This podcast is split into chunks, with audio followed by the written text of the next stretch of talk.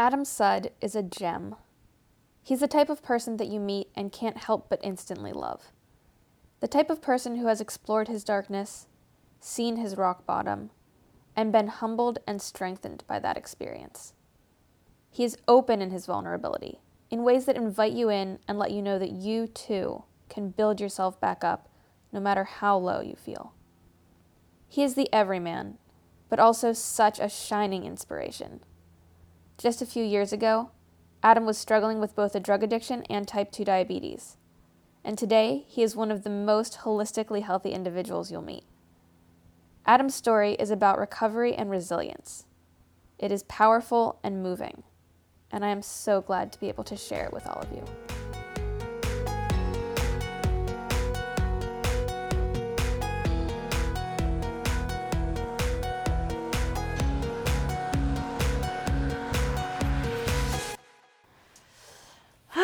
Right. So, uh, well, we were just talking about the the engine two immersions and everything, and that is where I met you was this At summer Plantstock, at yeah. Plantstock, yeah. Um, so you've been doing lots of the engine two events lately. Are you basically a, a regular member of of the lineup now? Uh, I'm a yeah. I'm a speaker for uh, the immersions for the last two years. Mm-hmm. Um, Plantstock this year was my first Plantstock, um, but I will be part of the uh, the the entire 2017. Uh, So every lineup. single one. Every single. That's yeah. so cool. So and then I spoke in Cleveland at the the Weekender event, which was my first time doing a Weekender event. It was great. Awesome. Yeah. Have you always been comfortable with public speaking? Um, like, did you did you want to share your story, or was it Rip who reached out to you to No, to see I- if you would be willing to share? It's it's funny because like I grew up in, doing drama Yeah. and so I like I really like attention, and um, and I I think it's important to uh, to share my story, especially uh, the drug addiction aspect of it. Um, but it was funny because I came home to Austin. I, I've been living in in Los Angeles for the past four years, and this was about um, maybe two years after I had started treatment, and so I was two years sober, and uh, I flew home to Austin, and I was in the, the the corporate offices of Whole Foods. I was there visiting my dad, and I'm waiting in the lobby for them to get me a badge to go upstairs, and Rip Esselstyn comes walking through the lobby because his office is in there, and I hadn't seen him, you know, in since I was really heavy.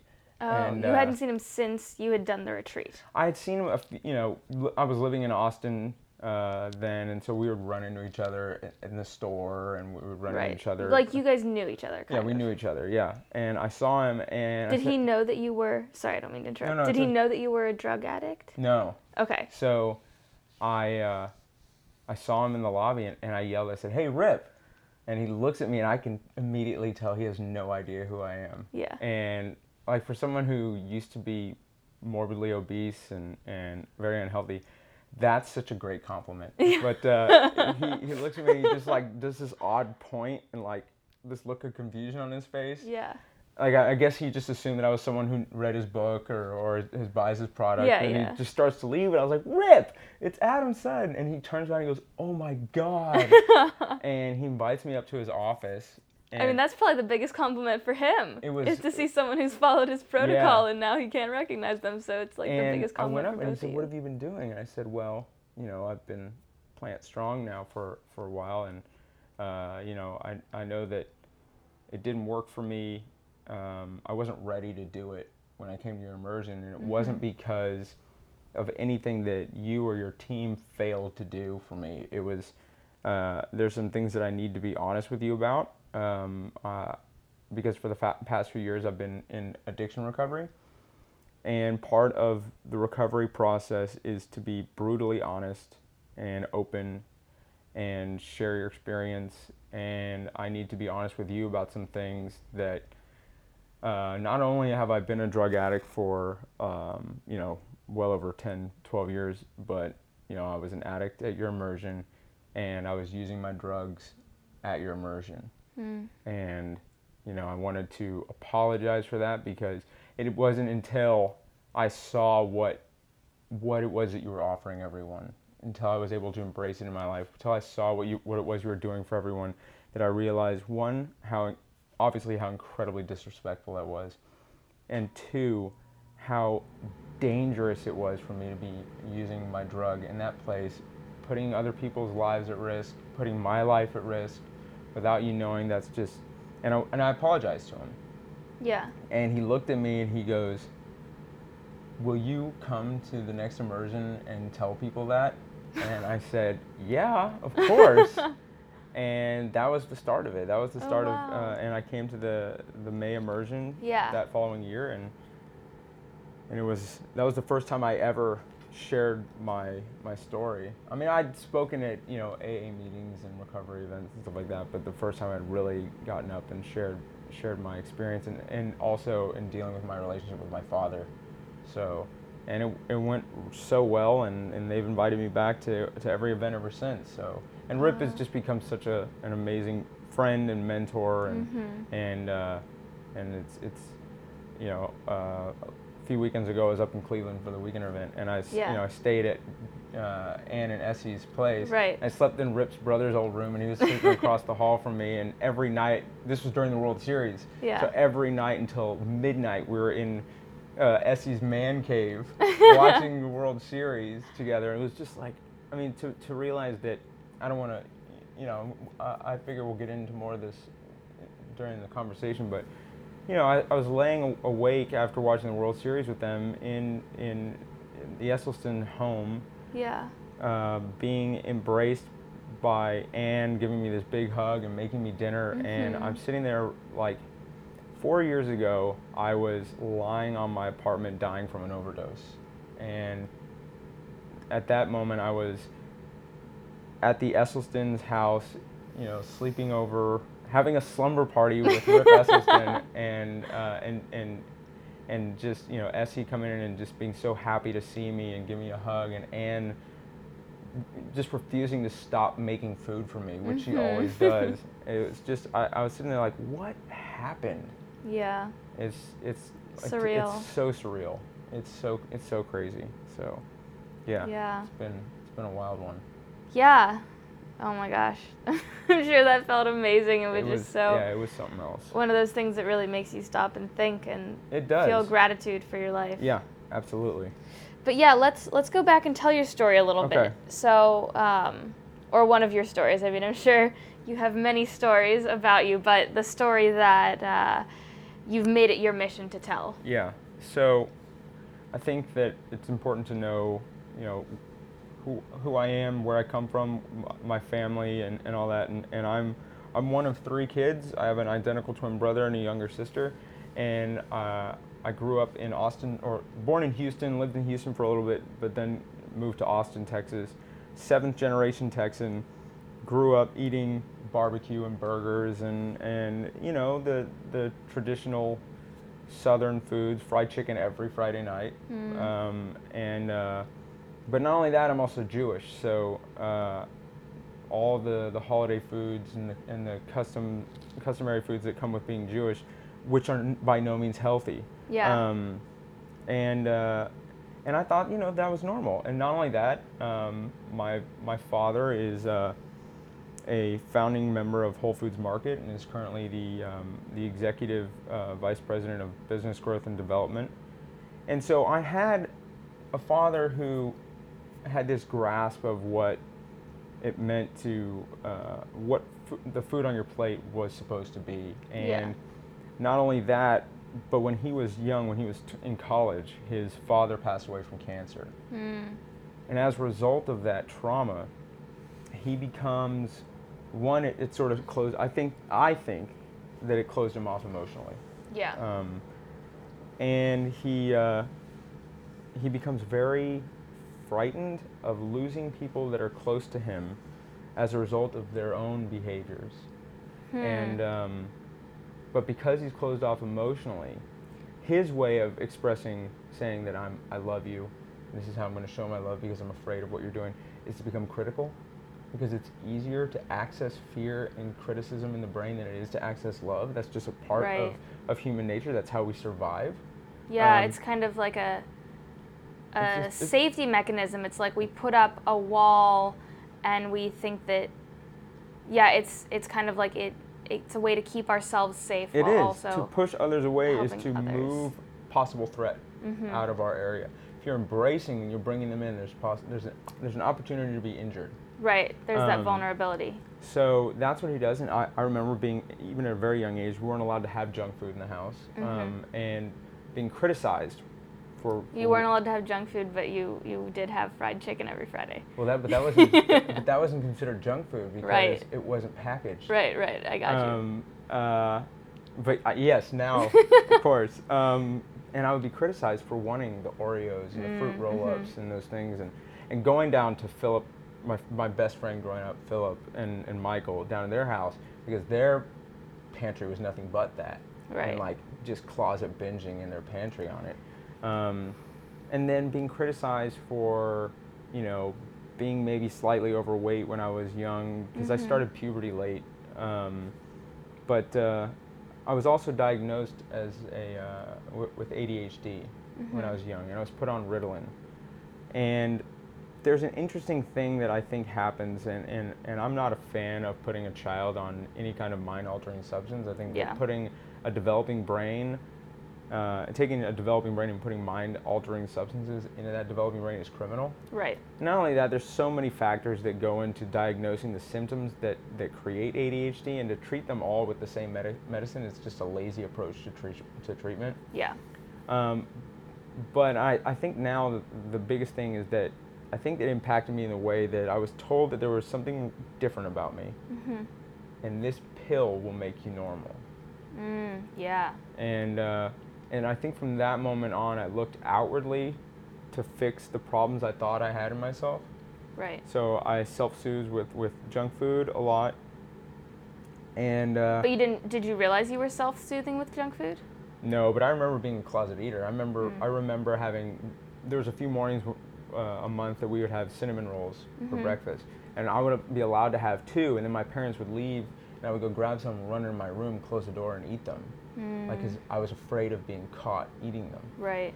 Um, and uh, Did you feel bad about yourself for doing those things, or did you? I you just felt like I you were did- hiding them from other people. I, I felt like I was hiding my behavior from from my parents, and it's it's weird because I guess I felt like I couldn't just want them and that would be okay. Yeah. Um, the the problem is, I think that the miscommunication was that the issues that they had weren't with me as a person; they were with my behavior, and that Mhm. was never explained Yes. and and and that's where the the disconnect that's why i didn't understand that him being critical was his the only way he was able to show his love for me he, it was how he was saying i'm afraid that you eating these foods and you doing these things it's going to it's to cause you to get sick and i'm going to lose you and i Mhm. don't want to but when you're 10 and you can't understand that Yes. and when you're 12 and you can't understand that and then when you start to go through puberty in high school and the way you look to other people becomes very important then there's Mhm. this whole other dynamic because it's not just at home where it matters Right. now it's everywhere Yeah. and uh, i was in high school in my freshman year of high school i was a little heavy Mhm. and uh, and we had, we had just moved to Austin, and I, I started uh, high school at a at a brand new school, didn't know anyone, and um, I was on I, at that point my my medicine went from Ritalin to the new super drug, which was Adderall, Mm. and uh, it was a, a weekend, and this was a big party high school. Top football school in Tex, uh, high school in Texas. Drew Brees played for our high school team, so you can imagine the type of parties that we had Right. And I got a call from a friend saying, "Are you coming out to the party this weekend?" And I said that I didn't think I could because I had so much homework.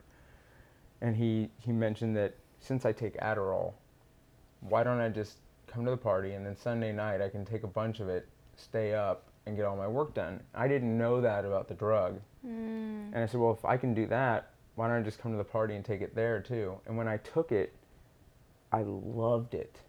I mean, I absolutely loved it because my idea of what it was to be the you know, the man I was supposed to be was my Yeah. idea of my father. And he's this highly successful type A personality. Mhm. He has his way of doing things and they're the right way of doing things and and I wasn't they, they weren't my way of doing it. But when, when I took this medicine, it made me this type A personality that could hyper focus on individual tasks, have no uh, lack of energy, just be up going 110% Yeah. for 24 hours.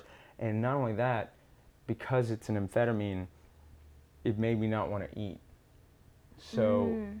I had found up an outside source, a pill that was going to fix every one of the problems I saw in myself. Mm. And I got so attached to this medicine, this drug, and I, I used it to lose weight. I used it to change who myself to who I thought I needed to be, to make my parents happy, to make myself happy, to make Right. the world accept me. Yeah. And I did not want to give it up. And, and even in high school, I would I would steal meds from my parents' uh, cabinet. I would steal it from my brother. Um, but uh, it didn't. It, you know, the the drug worked beautifully in high school, Yeah. and I got uh, scholarships to college for art. Um, and I, but in college is when the drugs started to not work anymore, and my tolerance had gone way up, and I started needing more and more, and it also started to become more and more important. Mm. And uh, and I Important how? like it, it was just becoming more of it became more of an importance in my life than the, the passions that I was using it for. Gotcha.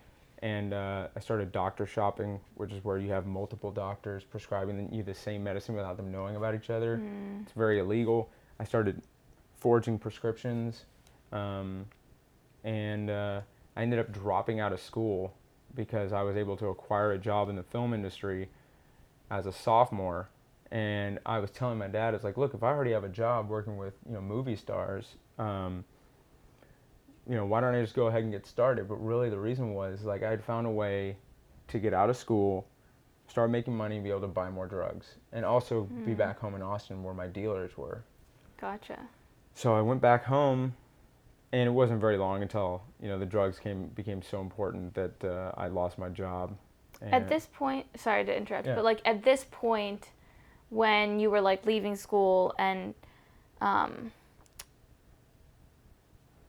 do you feel like you were aware that you were making decisions based solely on the drug, or do you Yeah, feel like you I- were kind of lying to yourself Oh, about like this is this is okay, like this actually makes sense, and Yeah, because I wasn't just dropping out of school for no reason. I was dropping out of a school out of school for a for a job on a big movie with movie stars and and uh, a producer that said that he saw something in me and all this stuff. And I was like, well, I'm getting this because the drug, mm, you know. So obviously the drug is the right thing to do. yeah, Um, and out of college is when it really just there's a point when you're an addict to amphetamines when it all comes crashing down yeah, when your adrenal glands are so blown out and your metabolism is so destroyed that it doesn't matter how much you take, you're going to have an insane appetite.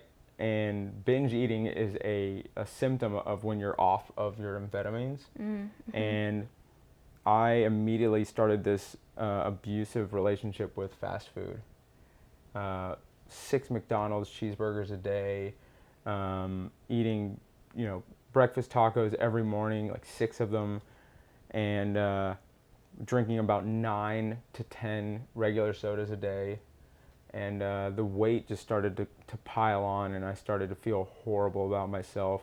I started to just sort of hide away in my apartment, which became this filthy, hoarder esque apartment, just yeah, covered with fast food garbage. And I lost my job, and I started buying more drugs and, and binge shopping online, and my money just started going away. And my relationship with my dad had never been worse.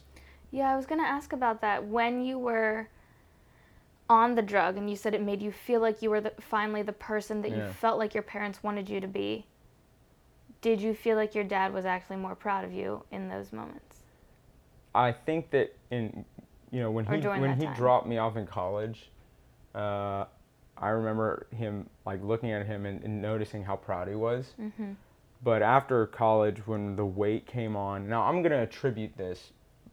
When I was a when I in, the moment, I believed it was all because of the weight. that I Mm-hmm. Was getting too fat for him, and and you know how could someone who's a founder of Whole Foods Market be seen with a kid who's 300 pounds and, and Yeah. filthy and smells bad all the time and because when you're on that much drugs, and let me explain to you how much I was taking. The average prescription amount is somewhere between 20 to 40, or in, in, in some cases 60 milligrams a day. By the time I was like 26 years old, I was taking 450 milligrams a day. Wow. And uh, not all at one time, about 120 milligrams at a time. Um, but it, that's, I mean, if you know this this drug, and and people who do know it, like I I've been working in treatment now for over two years, and I've been in recovery for four years, and I Yeah. have still never met someone who, when I tell them that amount, doesn't just like their jaw hit the floor. And uh, I mean, And that's when you're telling that to people who like deal who with are, addiction who are like regularly. serious addicts. And, Wow. And uh, you know, um, uh, I, I know that all my money was going away. I spent all of my Whole Foods stock. I sold it all and bought drugs with it. And uh, like I said, I was uh, raised in a, a very fortunate situation. Growing up, I didn't have to, to want for a lot of things. My dad certainly never didn't spoil me, Mhm. but I didn't ever have to struggle or feel like I needed to struggle for, for finances. Right. And here I was facing homelessness in a month, and uh, I knew that I didn't have the cur- the, the the skills to make it on the street. Um, and at this time, my dad, Whole Foods Market was starting this program with these crazy plant-eating people named the Esselstyns, and uh, Rip had written this book, and, and this was going to be the very first immersion Yeah. and my dad said, "Will you please go to this thing? I can get you in because it's only available to Whole Foods Market team members. I can get you in. I, I really want you to go." The reason I went was not because I was going because I was interested interested in, in the immersion. Yeah. I was going because I felt if I said no, he would stop giving me money. Oh wow. And uh, and I went, and I was, like I said, I was 300 pounds. They they kept doing my blood pressure, and they they, they just couldn't believe it because it was so high. And I was on Adderall, which I mean, just your heart rate goes to the roof. You're, if you're overweight and probably have blockages in your heart, imagine what your blood pressure is normally. But on that, it's even worse. Um, and I went to all the event, all the uh, lectures yeah. and, and, and the demos and everything, but I didn't socialize with anyone. And I remember seeing Rip's face, and he's even told me that when he saw me and when he met me, and said like he just couldn't even be around me because I smelled so bad. Because when you're on that much toxic drugs, Yeah. it just comes pouring out of you. And when you sweat, it smells really bad. And he said that he'd never seen anyone that seemed like such a lost cause. Hmm. And uh, Wow. I sort of just hid away from everyone there and didn't connect with the experience. I was using my drug, was using the same dangerous amounts, but I remember there was a speaker there named Dick Beardsley, who is a Hall of Fame marathoner, Uh huh. and he gave a presentation about how after he suffered these a series of really horrible injuries and became an addict to pain pills. And I, I remember thinking to myself, I need to walk up to this guy and have him be the first person I admit that I'm a drug addict to. And I was so close to doing it, but I didn't do it. And as a result, I went another two, three years being a drug addict. I was able to get my dad to continue giving me money, but he finally cut me off. And here I am facing homelessness again. And I don't think I was trying to kill myself. But I, but I don't know if I was or not. But I took a, an insane amount of uh, Adderall one night, and I overdosed. And uh, it was the scariest feeling I've ever had, because I,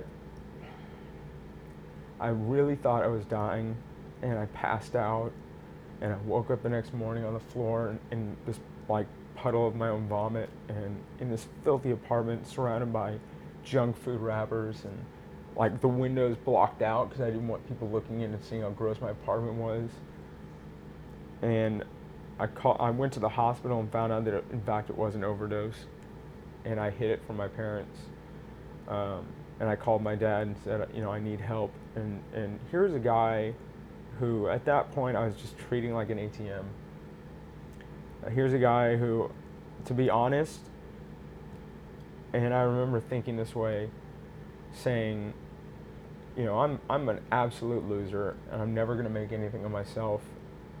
But thankfully my parents are rich and when I die when they die I'll get their money. I hate that I ever thought that way. Yeah. Um, and and when I called him and said I needed help, the only thing he said to me was, "Don't worry, Adam. I'm gonna take care of it." And two weeks later, he he and my mom walked me into rehab, and I you know they can walk you in, but they can't like go in with you. So Mhm. I I walked back with the technician into what what at uh, Sierra Tucson is called MAS, but it's a medical qu- quarantined area where you're going to spend at least the 20, first 24 hours of your stay. And uh, it, what they do is they, they search your bags, they strip search you, they do these like body checks to make sure that you know you don't have any injuries because a lot of people come off the street. Um, uh, they also do full uh, bio screenings because they want to see if you have any diseases or conditions that you're not aware of. Right. Um, and at the 24 hour mark, I got a call from the doctor, and he, he asked me to come into his office. And I went in, and he said, You know, you didn't mention on your form that you're type 2 diabetic. And I, I didn't know, and I said, I'm not a type 2 diabetic. You know, because here I am, I'm, I still have this arrogance that I believe I'm invincible. Right. And um, he said, Well, your blood sugar is over 350, you're over 320 pounds, your blood pressure is through the roof, and your cholesterol is very high.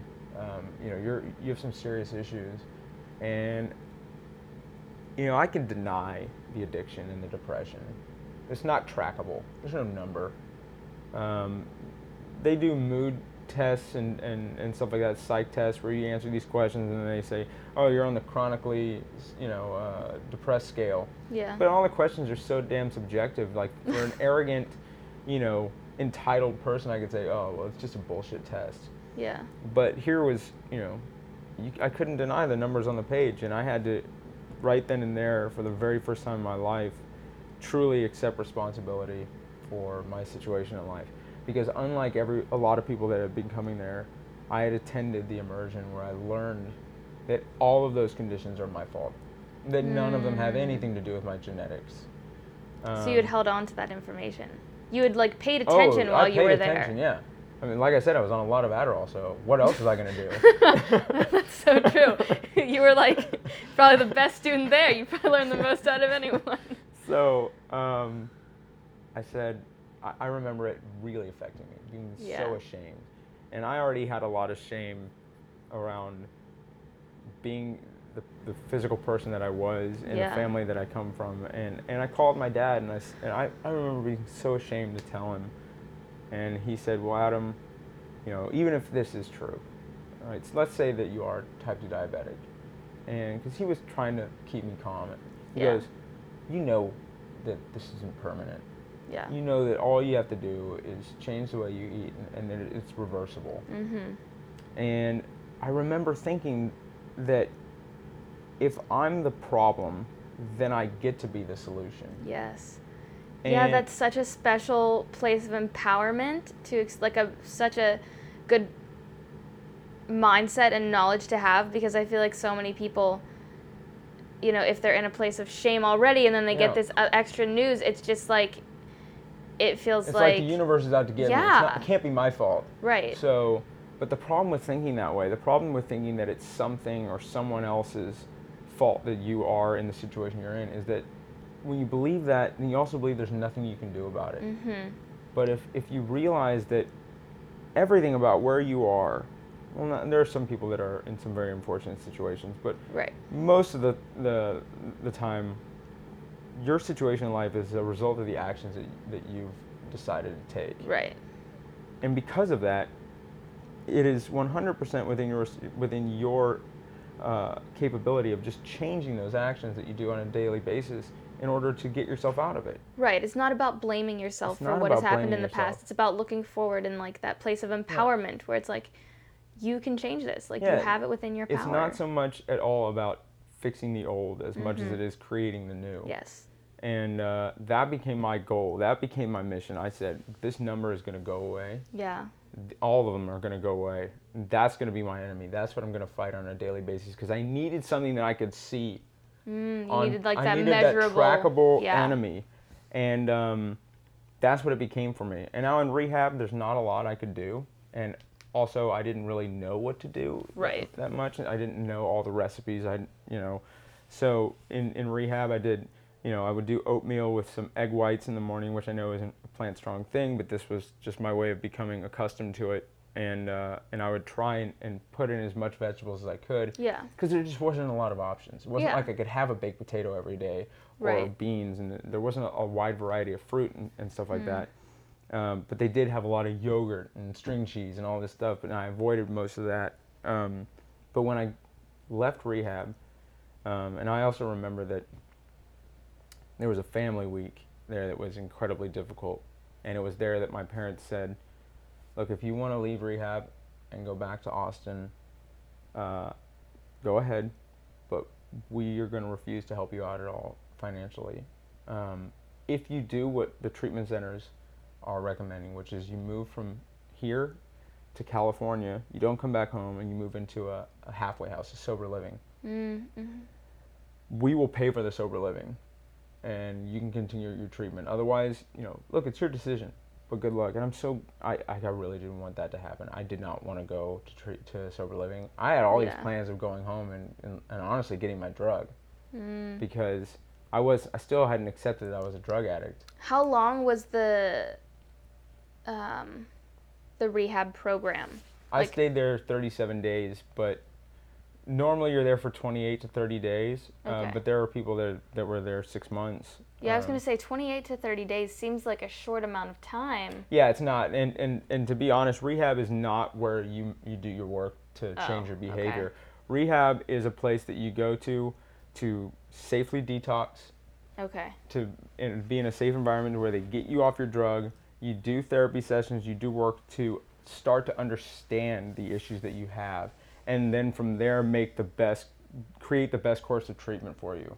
So whether it's moving into sober living, whether it's staying a little bit longer in rehab, uh, because you've just refused to accept whatever issues, which I was doing a lot of. Um, but re- rehab doesn't fix anything.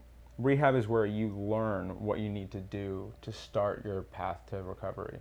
Um, and so I went to sober living, and I went to a very nice sober living in California, in on the beach in Santa Monica. And I and I walked in, and I looked at the pantries in the kitchen, and it literally looked like they asked a teenager from the '90s who did nothing but watch Nickelodeon to stock this this uh, this kitchen with food, and it was, you know, Tombstone pizzas, pizzas and Totino's uh, pizza rolls and Oh wow. uh, Eggo waffles and regular sodas. I mean, it was everything that I couldn't eat and very little of, of things that I could. And what they did have was like, you know, iceberg lettuce. yeah. Like I can't eat that enough of that Right. to for it to work. And um, and I went up to the manager and told them, look, uh, I'm a type two diabetic, and I'm very sick. I have high blood pressure, high cholesterol, and I'm trying this this plant based diet thing. Um, I also signed a contract saying that you will provide food for me to eat, and I can't eat these other foods because of my illnesses, but I need I need you to provide me with foods I can eat. And he said, okay, well, what do you need? And I looked at him and I told him, I don't really, you know, I've never really done this before, and there's not a lot that I do like, but I know what I like. I like oatmeal in the mornings. I like black beans, broccoli, and fruit. And so that's what I ate every single day for 10 months. And it was really difficult because I'm, like I, like I mentioned before, I'm seventh generation Texan. It was football season. Yeah. I was surrounded by a bunch of 20 something year old guys all watching football, eating their pizza and drinking their sodas, and, and I was crying about it. And I didn't understand why was it so difficult. Uh, why was it so difficult for me to eat the eat the way I needed to eat when everyone else is able to eat whatever they want and be happy and look thin and, and all that stuff? Why for me? Why am I in this miserable situation? And that's when I read The Pleasure Trap Mm. uh, which completely changed my understanding of what was going on. Yeah, it's such a good book. And it taught me the one, what I believe is the one invariable truth to lifestyle change. That every single day I have to wake up and be comfortable being uncomfortable. Yeah, that's basically your motto, right? That's my motto, yeah. be comfortable being uncomfortable. If, if I can do that on a daily basis, then my chances for success are incredibly high. If I can't, I just might as well not even try. What does that look like for you? Like now, you know, we were just talking about how like you you love the way that you eat Oh, now. I like love you it, wake yeah. up and you want to eat this way. Yeah. So how do you still feel like every single day you make yourself uncomfortable?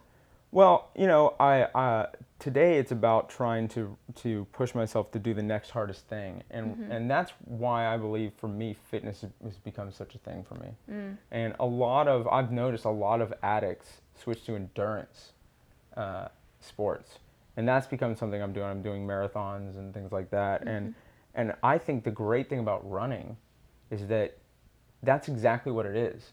You have to be comfortable pushing your body, being uncomfortable for a very long time. Yeah.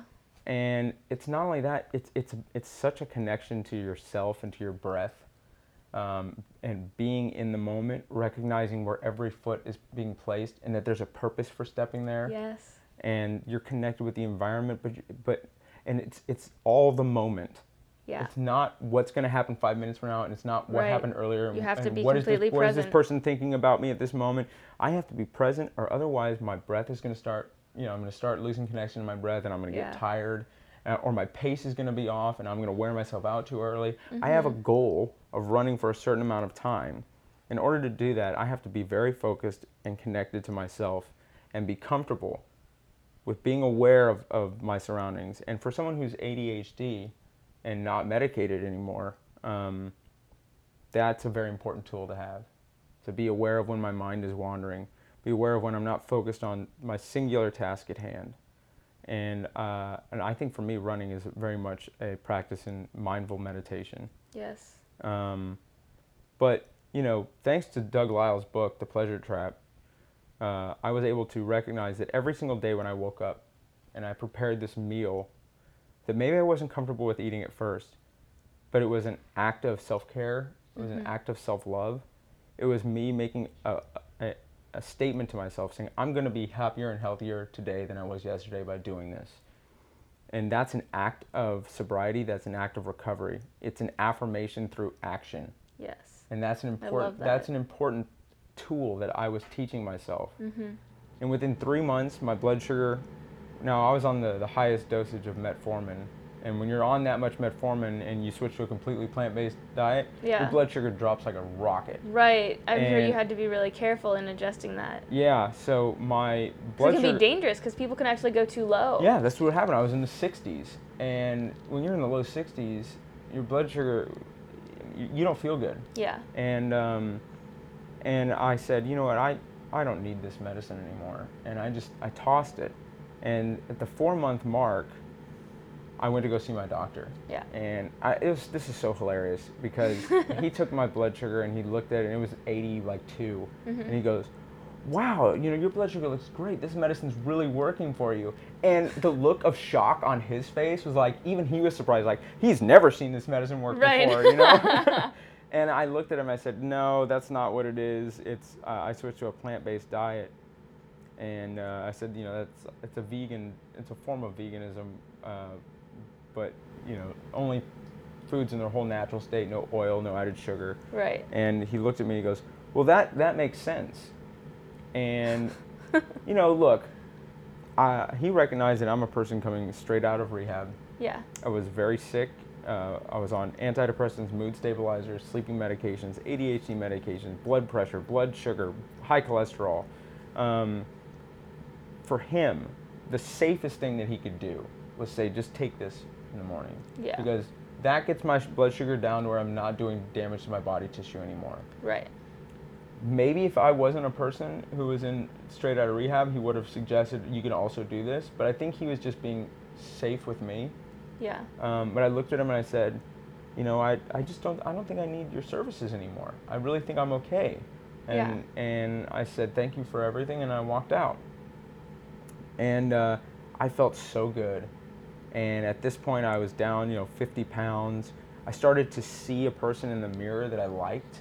I remember going shopping and my dad came to visit me and we went out to like Fashion Island in, in Newport Uh-huh. and like he was so proud of me that like he got this like private shopper, personal shopper, and he was like, just like get everything you need, and and uh, it was it was amazing. And now, I think he re- after that trip he realized that since I was still losing weight, that maybe that wasn't the brightest idea. Yeah, right. but um, but I, I, I remember seeing that him being so proud, Mm-hmm. and I didn't at that moment I didn't attribute to the fact that it was because I was thinner. Right. It's because he knew that I had done this for myself, Yeah. and uh, you know at th- that moment, uh, I turned to him and said, you know. I feel so good about the way that I feel, and you know, I was a pretty big drug addict, and Right. he, this look of shock on his face, like he, I had never said to him before that I'm a drug addict, Yeah. and and at that moment like our relationship became something started to become something that it's never been before over the course of the 10 months my, i lost 100 pounds in a year i was off all medications i was put on in rehab and you know it's my I, I know that I have become a person that I never imagined myself becoming. And look, for people who may be listening to your podcast, who, like, I know the shame Yeah. and, and I know how it feels to believe that you are in a hole so deep that you can never crawl out of, that you can never be the person that you were before. mm-hmm. And my honest opinion of that is that they're 100% right. You will never be the person you were Right. before. Yeah. If you if you want to get out of that hole, you have to become someone that you've never been before. And it's the greatest thing you'll ever do for yourself. Mm-hmm. I wake up every single day and I with this enthusiasm and excitement and anticipation for the day. And look, on a day-to-day basis, I still have no idea what I'm doing.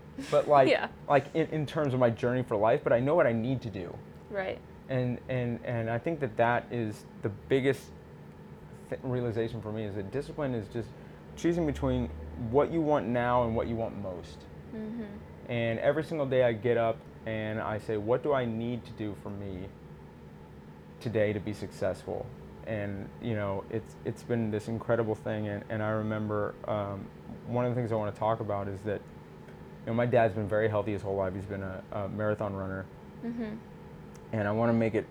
I want to help people understand that you cannot outrun the standard American diet. Yeah. Absolutely. And the standard American diet, you know, I talk a lot about drug addiction, but the reason why I think plant-based uh, nutrition works so well in addiction is because, and it, and it and it works well with everyone is because if you're on the standard American diet, you are suffering from a substance abuse, and uh, it's and the problem is, is that it's a socially encouraged substance abuse. Right. My dad So you been a- think everyone who eats standard American diet, you would consider that to be some form of food addiction, I would call it a drug addiction drug addiction? Okay. because we're talking about foods that Because food is a drug sometimes. But not only that, we're talking about foods that create the same dopamine response in the brain as cocaine and heroin. Right.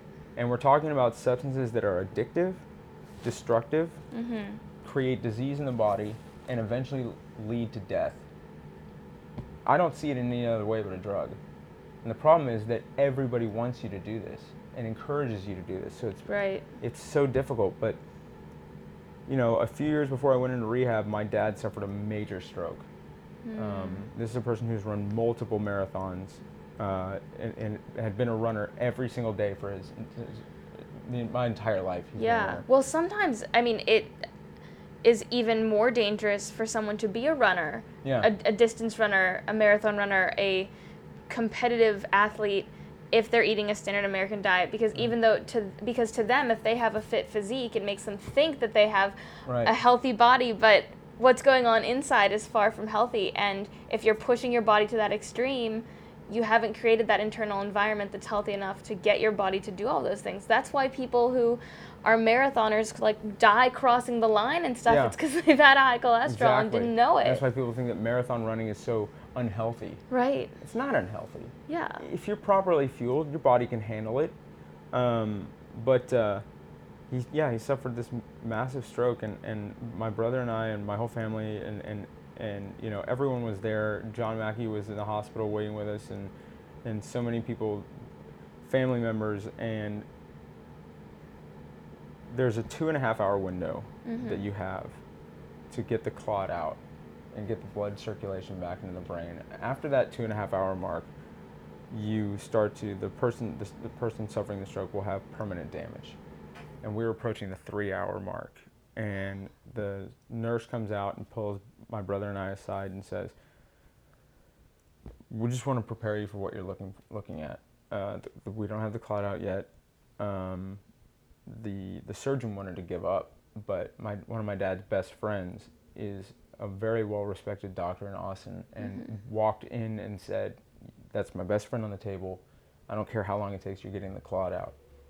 And uh, the nurse said, "Here's what you're looking at. 90% of people who suffer this kind of stroke don't live 24 hours. The the remaining 10% will either never walk, never talk, or both." Um, and they walked back into the into the, the operating area Yeah. and five minutes later they came back out and they grabbed me and they said look we don't know what happened Mm-hmm. but your dad is checking his email on his phone and What? he has apparently like when you're young when you're born your brain has all these extravascular cavities that help feed blood flow to the brain to help your brain develop and they sort of recede over time apparently my dad's never did so when they got the clot out it immediately flooded his entire brain with blood and he was able to get you know to recover incredibly fast. And he has every like now and then a few times a day i'll notice this little tremor in his left hand. That's Mhm. the remaining side effect. And he ran the new york marathon a year after it. But my point is that i'm so grateful for what i've been through and the relationship that i have with my dad now because he's not just my dad he's my best friend he's my running partner i've experienced moments where i've been running with him and recognizing that right now I'm sharing a passion of my dad's that he is he has only shared with himself. Mm-hmm. And I'm in the moment with my dad right now, and that's something I've never done, and just felt this incredible connection that I'd never felt before. And realizing that because of the standard American diet, I almost lost my dad before we were able to reconcile our, our issues. And almost lost yourself. And a few years later, I almost lost. m- He almost lost me. And uh, I've seen my dad cry maybe a handful of times in my entire life. One was when my grandmother died from an accident, his Mhm. mom. The other time was when he had the stroke. And the uh, the last time was when we were in family week at uh, in rehab, and they asked him, "How would you feel if your son died of a drug overdose?" And he couldn't even answer. This is a person who I've never seen get emotional except for anger. Mm-hmm. Um, and he's going to be at the immersion in May. He's never seen me give my presentation. And I can't wait to tell him and my mom that because of what they gave me and giving me the opportunity to learn about plant-based nutrition and go to rehab, Mm-hmm. that they never have to worry about losing me to a drug addiction. And because they've adopted a, a plant based lifestyle, I don't have to worry about losing him to a stroke. And I don't blame them for any of any of the uh, like my addiction or Mhm. or my weight gain or the anger that I had towards myself or towards them. But what they are responsible for is being the heroes that I needed them to be for me to get sober and be the person that I loved for the first time. Mm. This is the strongest medicine in the world, and it is amazing how the simplest change on your fork can be the most profound change in your life. Because I can tell you this for sure. I may be sober today if I hadn't adopted a plant based lifestyle. There's a possibility. Yeah. But I guarantee you I wouldn't be happy and healthy. Yeah. And I certainly wouldn't be on a podcast with you right now. Right.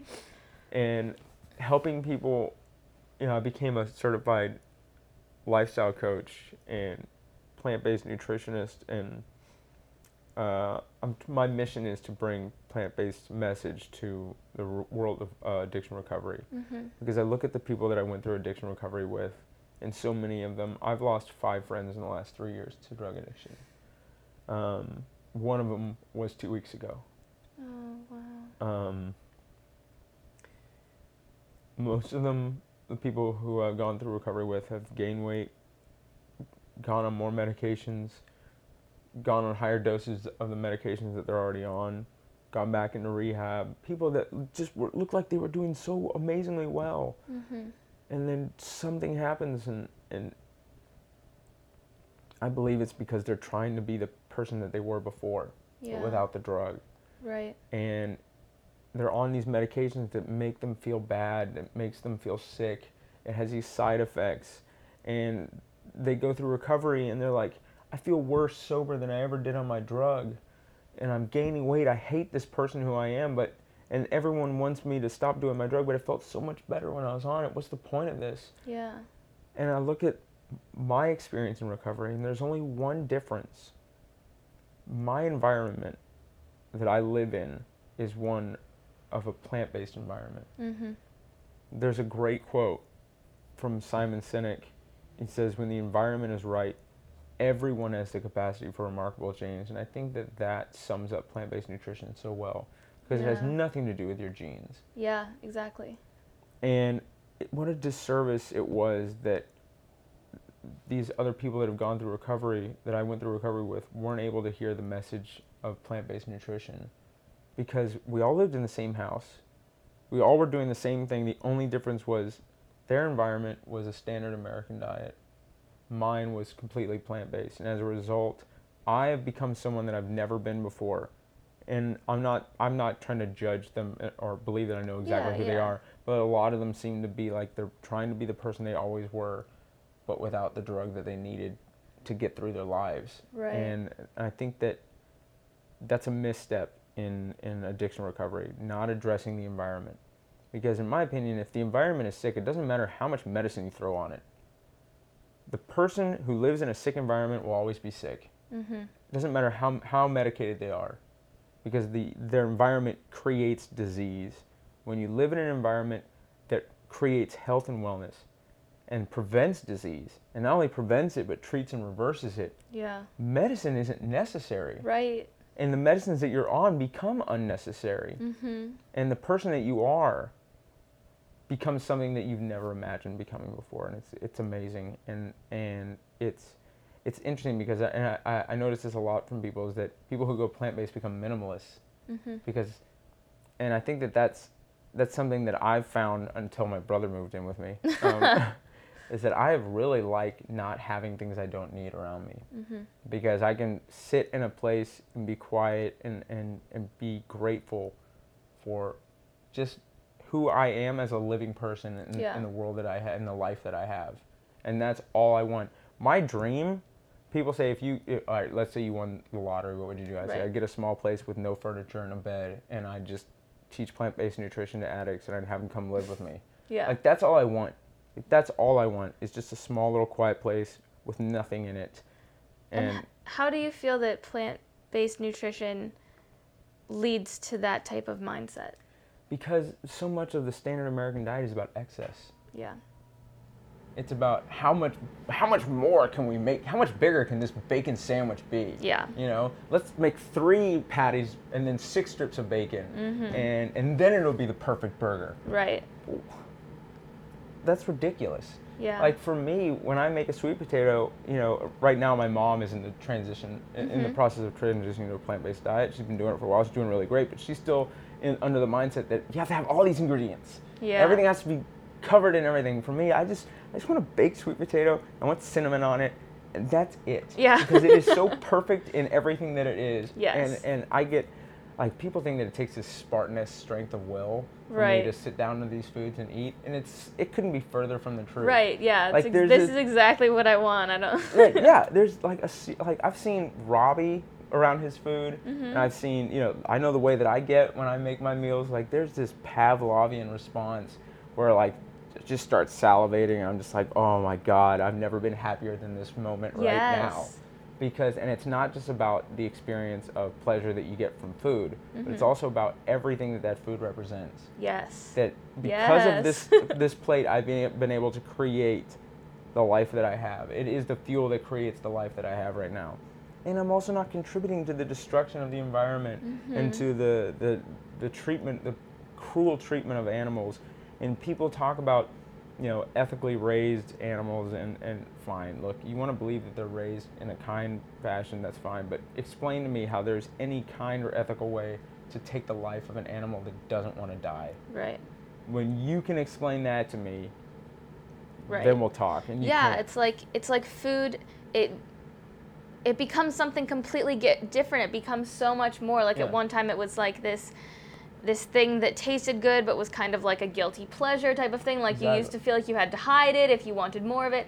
And then it becomes this thing that it's like this tastes amazing. This is exactly what i want to eat. It's also the best nourishment for my body. It's the best nourishment for the earth. It's like it's it the becomes kindest this, diet. Yes, Yeah. it becomes an act of kindness, an act of self-love, an act of environmentalism. Like it just becomes. It's a- amazing how the diet that just so happens to be the best diet for your health also just so happens to be the best diet for the environment and also just so happens to be the kindest diet that you Yeah. can eat. Uh, it, it's amazing. Like I hate to be one of these people that says that, that a plant-based diet fixes all the problems, but it kind of seems like it does. yeah, I'm with you. So, and not only that, you know, in Dr. Greger's book, How Not Mhm. to Die, he talks about the benefits of a plant-based diet in depression and mood disorders. That these negligent long-chain omega-6 fatty acids, these arachidonic acids, Mm-hmm. that create neuroinflammation or swelling of the brain, that come from animal foods. Yeah. Um, that when you when you reduce your omega-6 fatty acids, especially the arachidonic acid, when you get rid of it, the swelling of the brain goes down. We know that swelling of the brain, the inflammation of the brain causes depression, causes anxiety, causes stress. yeah. And that a plant-based diet has been proven to improve mood tests and mood scores. Mm-hmm. Um, and I love how he says that, well, what about all the other diets that, that show improvement? Well, there aren't any. Right. And, and it's hard to cherry pick when there's only one cherry yeah. um, I think that the next frontier for plant-based nutrition is mental health yes. because, like T. Colin Campbell says, the body's not compartmentalized. Mhm. Everything is connected, and that right, you can't selectively heal one thing. If you're Right. if you're healing your heart, you're healing your blood pressure, you're healing. yeah, you're healing your liver, you're Yeah. healing your kidneys. Uh, everything is connected. Um, inflammation in one area of the body is inflammation everywhere, and that there's really only one disease. yes. malnutrition.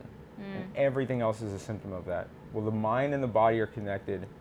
If you are, have a diseased body, then I believe that you have a diseased mind at the same time. And what's great is that when you heal the body, you start to heal the mind as well. yeah. What a powerful tool that can be for anyone in recovery to know that just by making a meal, which they have to do Right. at least three times a day. Right. Luckily, when you're plant based, you get to do it a lot more. um, that that is the the greatest form of medicine, and that, uh, like I said before, the simple change on your fork can be the most profound change of your Yeah, life, and it puts you in so a positive beautiful. frame of mind.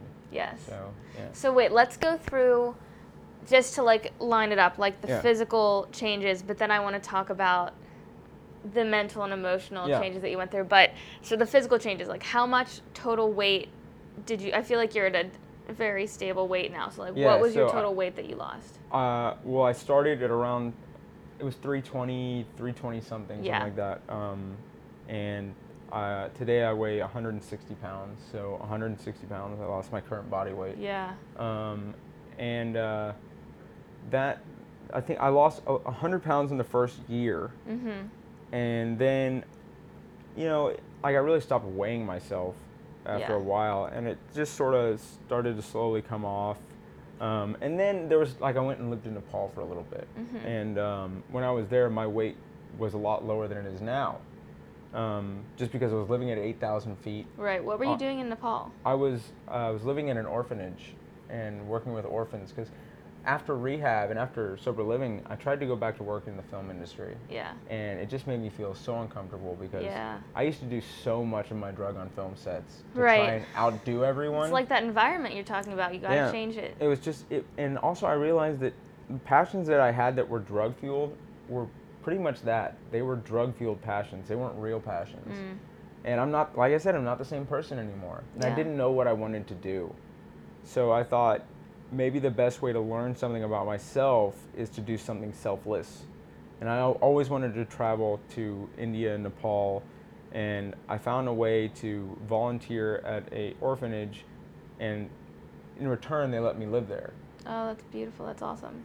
All I had to do was get myself there, and um, uh, I, I asked my brother to, to come with me because he's a filmmaker, Mm-hmm. and it was like the best like two and a half months ever. Uh, it was in the, the town of Pokhara, which is the second largest city in Nepal, but it's much smaller than Kathmandu. Mhm. And we were in Lakeside, which is on this lake in this like little village area with these amazingly beautiful kids. And one of the things I noticed was, oh, because I was practicing. This is gonna sound so cheesy, but it's true. Uh, every, a lot of my mornings I would start by practicing yoga with this yogi on the lake in Pokhara Mm-hmm. and I was trying to use it as a way of learning something about myself. Yeah. And every morning I would I would ask the universe, I would ask myself, what do I want to do? Where do I see myself in 5 Yeah. years? Which is such a ridiculous question if you think about it because apparently we can't see beyond like 2 weeks of our own future. Yeah. But um, that's what I was doing uh, and it was one session when like you, I want to call I call it an epiphany. Some people want to call it a God shot. Um, you know, you call it what you want. Yeah. A message from the universe. But I got these flashes of. I know that 95% of my time I'm just thinking about food and how it affects my life and the people around me. And I saw addiction recovery, and I saw my dad, and I saw Whole Foods Market, and um, and uh, I realized that I don't want to be involved in film at all anymore. I want to bring plant-based nutrition to the addiction recovery world, and I also want to work with my father. And it's pretty amazing what has happened over the course of the next year and a half from there. Is that not only have I be, did not only did I go home and become certified in, in uh, as an addiction group facilitator and a Mhm. lifestyle coach and a nutritionist, but now I, I I work with Engine Two, which is partnered with Whole Foods Market Yes. and so I'm I, every time I'm home, like when I go to the Whole Foods corporate office, a lot of times it's not to see my dad. Right. It's to go have lunch with Rip Yeah. or or you know see some of the other people that are there and and John Mackey has a book coming out next year, Mhm. um, and I'm lucky enough to uh, to be in that book, and and and Mylan Ross is in it as well That's so awesome. um, and uh, just like to have someone like because John is an interesting character, Yeah. um, and to have someone who is like my dad's best friend, who is someone my dad is very fond of, and and to have his friends, my dad's friends, be like, dude, your son is killing it. like that's amazing. Yeah, that is, it feels so good. It feels so good. And uh, yeah, but when I was living there, you know, I was running every morning, I was doing yoga, and I was eating a plant based diet at 8,000 feet. When I came home, I was like 155 pounds. yeah. And I wanted to understand the science of how do I build muscle mass on a plant based diet because everyone's like, oh, you can't do it, there's not enough protein. Well, you totally can. right, of course. and I got up to about 185 pounds uh, just building muscle over the next Mhm. like six months. And then I realized that that's not really what I wanted. I don't want to consume that much food all Yeah. the time. And, and so I just switched back to what I was eating, and the weight came back down to 160, 165. And that's where I stay. yeah. And, uh, but the medicines, I mean, like the diabetes went away so fast. It was crazy. like within the first week, my numbers dropped 150 points Mm. in one week. Yeah, wow. I mean, it's it was It's It- like it's like if you tell that to people who are used to the standard uh, medical field and like the the standard um, rate of results that people get when they're on medication. That Yeah. sounds crazy. It's It like, sounds- oh, that's ridiculous. There's no way that could happen. Like you or- must or be it lying. it would only happen to you. There's something about your genes. It's Right. like, yeah. It's There's like something about my genes that gave me 350 blood sugar as well, right? Yeah. Um, no, I mean it dropped 150 points in the first week, and by the time I was, I guess the first month was over, I was, you know, under 120, which is Mhm. technically, you want to be under 100, but Yeah. as long as you're under 120, your blood sugar is not toxic to your body. Yeah.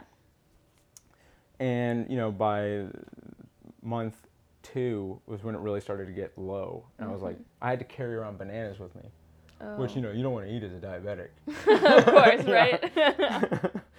so because my blood sugar would just would just it would feel like I was just getting really woozy, and I'd have to sit down and I would eat these foods that would get some, you know, energy into me, yeah. and I'd have to sit there and lay down. And I thought it was the food that was regulating my blood sugar was really I was I was stopping the movement. Yeah. And uh, because natural sugar and the carbs that come from fruit, they regulate your blood sugar. They're Right. very good for you. And any person who's on a type, uh, who's who's suffering from type two diabetes, carbs are not your enemy. Right. They are the best friend you have. Mm-hmm. But carbs get this bad name because there was the low carb diet, Right. and they never specified what carbohydrates they're talking about. Right. We're talking about refined processed carbohydrates, uh, your your your simple carbs that are really bad for you. Right. Um, but the majority of foods on the planet are carbs. yeah.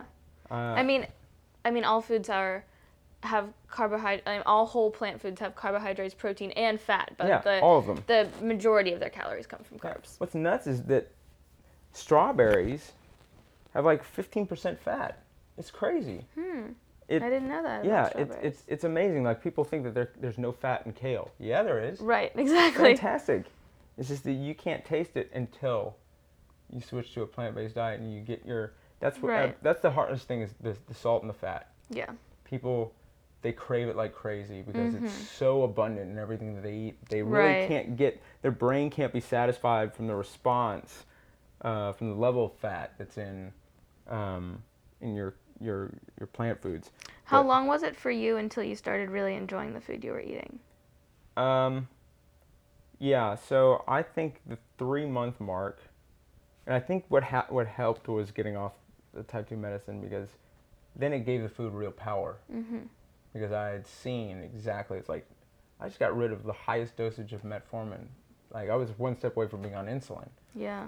and uh, so that made me feel good about getting up and eating it. But it was still a chore. I think that, like I said, when I read Doug Lisle's book, it made me understand that I created a real biological problem Mm-hmm. to where my gen- everything about my genes, everything about my my biology was seeking the most amount of pleasure for the least amount of energy possible. Yeah. And these supernormal foods that we have in our standard American environment are simply that. And my body believes that that is the most successful thing that it can do, biologically speaking, is Yeah. to eat those foods. So when I switched to eating, you know, healthy food, I had a lower dopamine response, lower calorie intake. My body says, no, no, no, no, no, that's not as successful as what you were doing before. Keep doing that. But there's a day that will come if you continue to eat these healthy foods where you're going to wake up one day and it's not going to be a chore. And Yeah. then there's going to be another day that comes when you wake up and you're going to really want them. Right. They're going to really start tasting good. And what I understood from Doug's book, understanding the science of, of what was actually happening in my brain and my biology, was that if I can be comfortable being uncomfortable long enough until that day comes, Mm-hmm. it will happen. Right. it has to happen. And it will happen for everyone. It is impossible for it not to happen if you do this 100% and i didn't want to die from type 2 diabetes. I didn't want to lose my eyesight my hearing limbs. I didn't want any of these horrible side effects. Diabetes really just kind of it screws you in every way possible. Yeah. um, and I also, you know, I didn't want to, I didn't want to revert back to the junk food because I knew that that would bring me back to the drugs. Mm-hmm. So I was gonna do it. I was gonna cry if I needed to, and I had great friends that were like, "Look, man, you're struggling, and we can see that you're really angry." And I said, "Yeah, man, I, I just, you know, I'm just so pissed off at everything right now." And and I had a friend, uh, one of the assistant managers, he, he said, "Well, if you need an enemy today, I'll be your enemy. You can yell at me all you want." And that really helped because early on I hadn't developed the tools that I needed to self-soothe Mm-hmm. without getting angry. Yeah. So it was great to sort of just, you know, yell at him for a bit until I got It's it out of my friend. system. Yeah. And uh, but what was great was that for me food was my doorway into my emotional healing Yeah. because I looked at what I had done with the diet. I, I accepted that I don't know how to live as a physical person. Right. The only way I know how to do it is making me very sick and, and, and is killing me. Yeah. I don't know any other way. Engine 2 and Rip Esselstyn Yeah. said, here's the way to do it. Right. I didn't like it at first, but I did it. And as a result of doing it, everything about my health got better. Mm-hmm. Everything got better. And I said, why don't I use that same approach to my emotional healing? Because I was going to an IOP uh, treatment center, and I was walking in every day, and they were trying to get me to accept that I was a spoiled, entitled, arrogant, you know, angry person, and in like typical spoiled, entitled, angry, arrogant fashion, I would throw up a finger and walk out the you know the the therapy room and just start walking down Santa Monica Boulevard, and I realized that if I approached therapy in the same fashion and I Mhm. walked in and said, I can't do this anymore. I'm so sick of fighting with you guys. I, you know, you tell me that you're telling me that the way that I'm living my life is isn't working. Fine. I and I don't know any other way to do it. So I'm just gonna do whatever you tell me to do. Yeah. I know it's gonna be hard, and maybe it's not all gonna work, but I'm gonna find my way by trying all these methods. Right. And that's when the emotional healing really started. Hmm. And uh, but I don't think that for me it would have happened without the food, because all that existential, uh, you know, sort of intangible stuff. Yeah. It's really hard for me to grasp. yeah. Like it's hard to go in one week and have them tell you that you're, you're making progress and you feel worse today than you did two weeks ago, right. and you're like, how can I be doing better today? Yeah. Like I feel so horrible yeah. and then they can't tell you it's because of this, you know, and this and this and this. They just say, well, you know, we, you're just you're doing the work, and, and we see improvements. Like, whatever, you know, Yeah, you just yeah. you just want me here because it's your job, you know, that kind of thing. You get, like I said, I was angry and, and, and entitled and arrogant and, Yeah. and all that. So, uh, but yeah, it's it's amazing. So what what changes what type of mental and emo I mean I I know that you are a completely different person now, but you know, what is what is the difference in your relationship with with yourself, with food, with Yeah. you know, like with with life, you know? Like your Yeah. just your entire perspective has So shifted. my entire life before was I hated living and I hated myself. Like I remember believing that I was so overweight and Mm-hmm. so broken by drugs that I would n- I, like if I lost weight I'd maybe get under 250 pounds but that would be it. Yeah, you thought you were a lost cause. I thought I was and I thought I was physically broken. Mm. And when you believe that about yourself then then your whole Did you feel like you were more than physically broken? Did you feel like you were Oh, kind yeah. of just like a broken human? Yeah, I mean, I couldn't Yeah. handle any kind of uh, emotionally uncomfortable confrontation. Mhm. Um, I would just immediately my my response was to immediately hit fight or flight, and when that happens, the frontal lobe is just completely cu- cut off, and you no longer think rationally. You Right. just think in this survival method of either get angry and push them away or run. Yeah. And that's how I reacted to life. Life was a constant fight or flight moment, and I believed everyone was out to get me.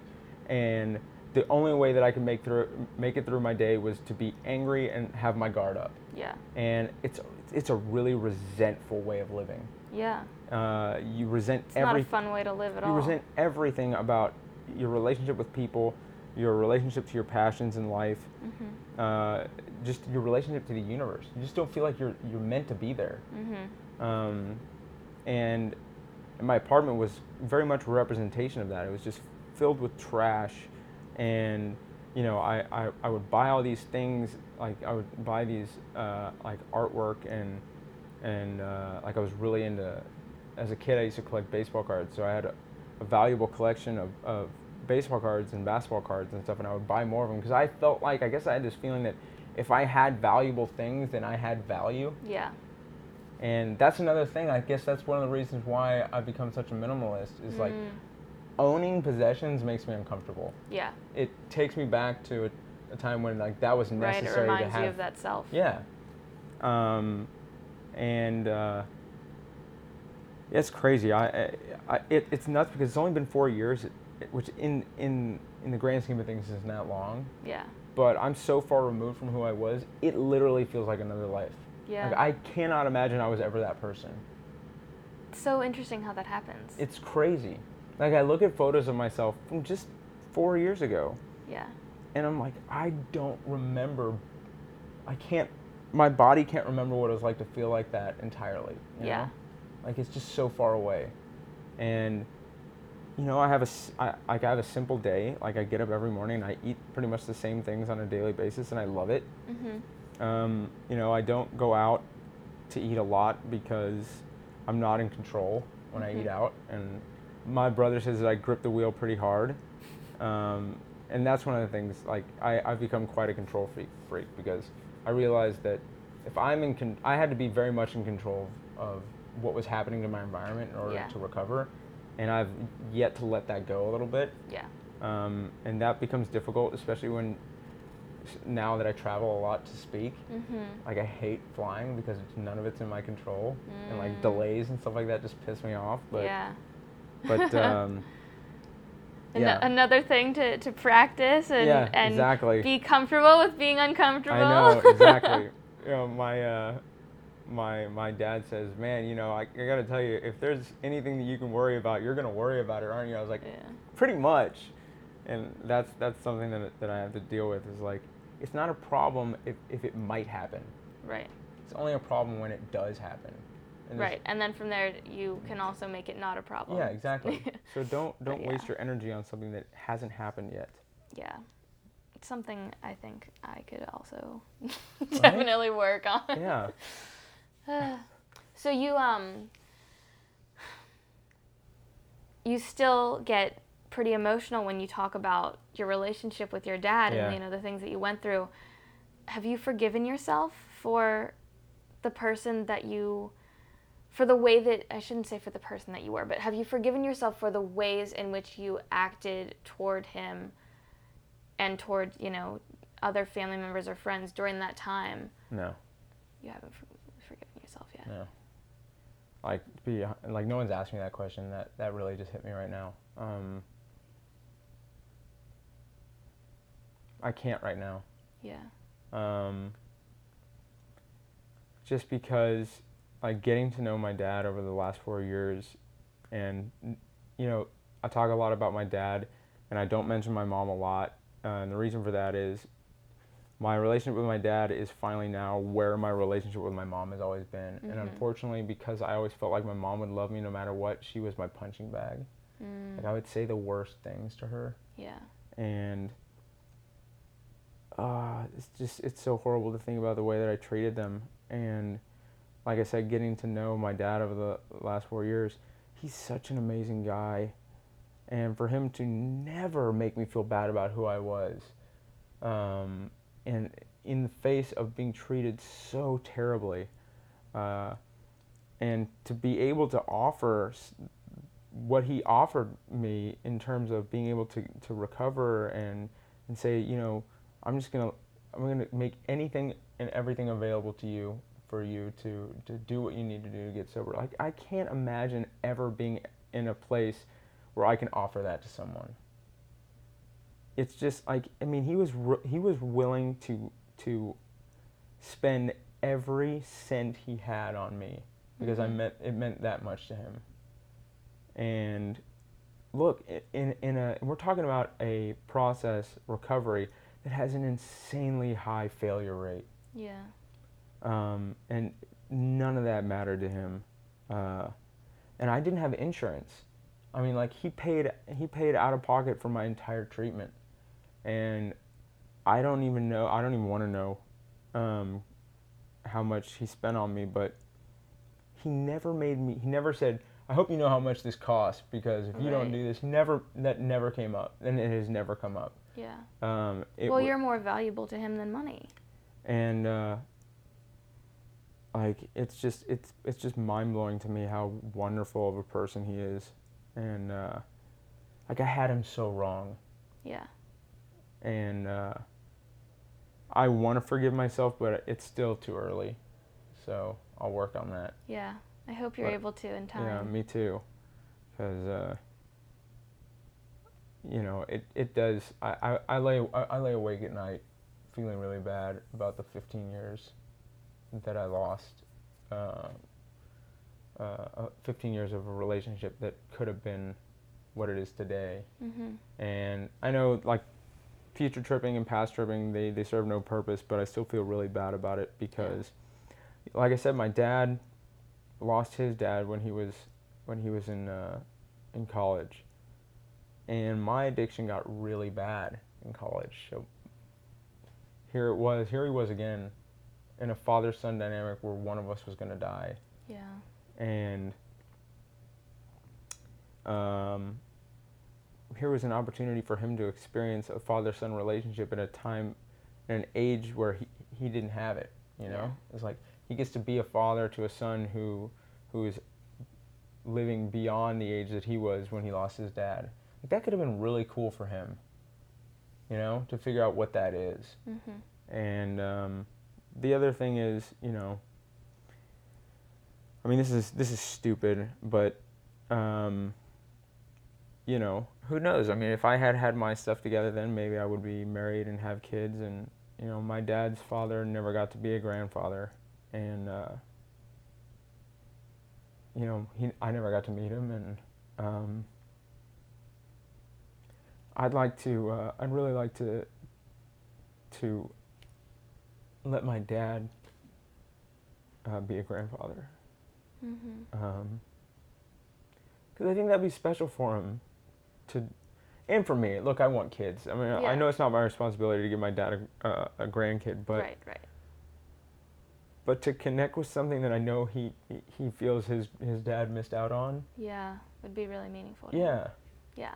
So Yeah.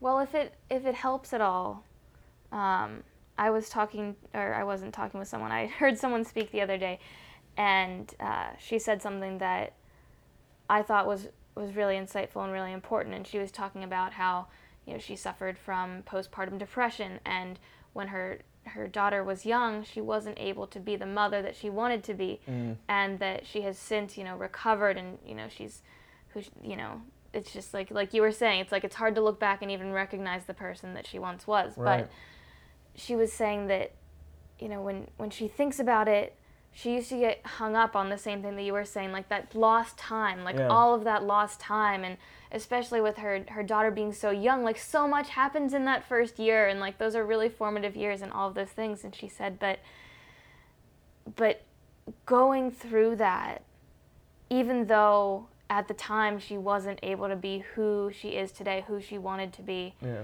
She is now someone who is so much better than where she even was before that Yeah. and she's able to be so much more of the present wife the present mother the present sister the present friend and really embrace life in this whole new capacity and i feel like you are like tenfold able to experience life in the capacity that you were before or maybe even more than tenfold Yeah, you and know? I think I'm trying to compensate a little too much because I, I know I call my dad way too many times during the day, and he's I, I can hear it in his voice, like he's like, "What's going on, Adam?" I'm like, just, just calling to see what's going on. He goes, "Well, I'm at work. I'll talk to you later." and it's just you know I just you know I really I really cherish uh, my relationship with him. So, but I I yeah I call him way too much. that's, that's all right. Uh, I love it.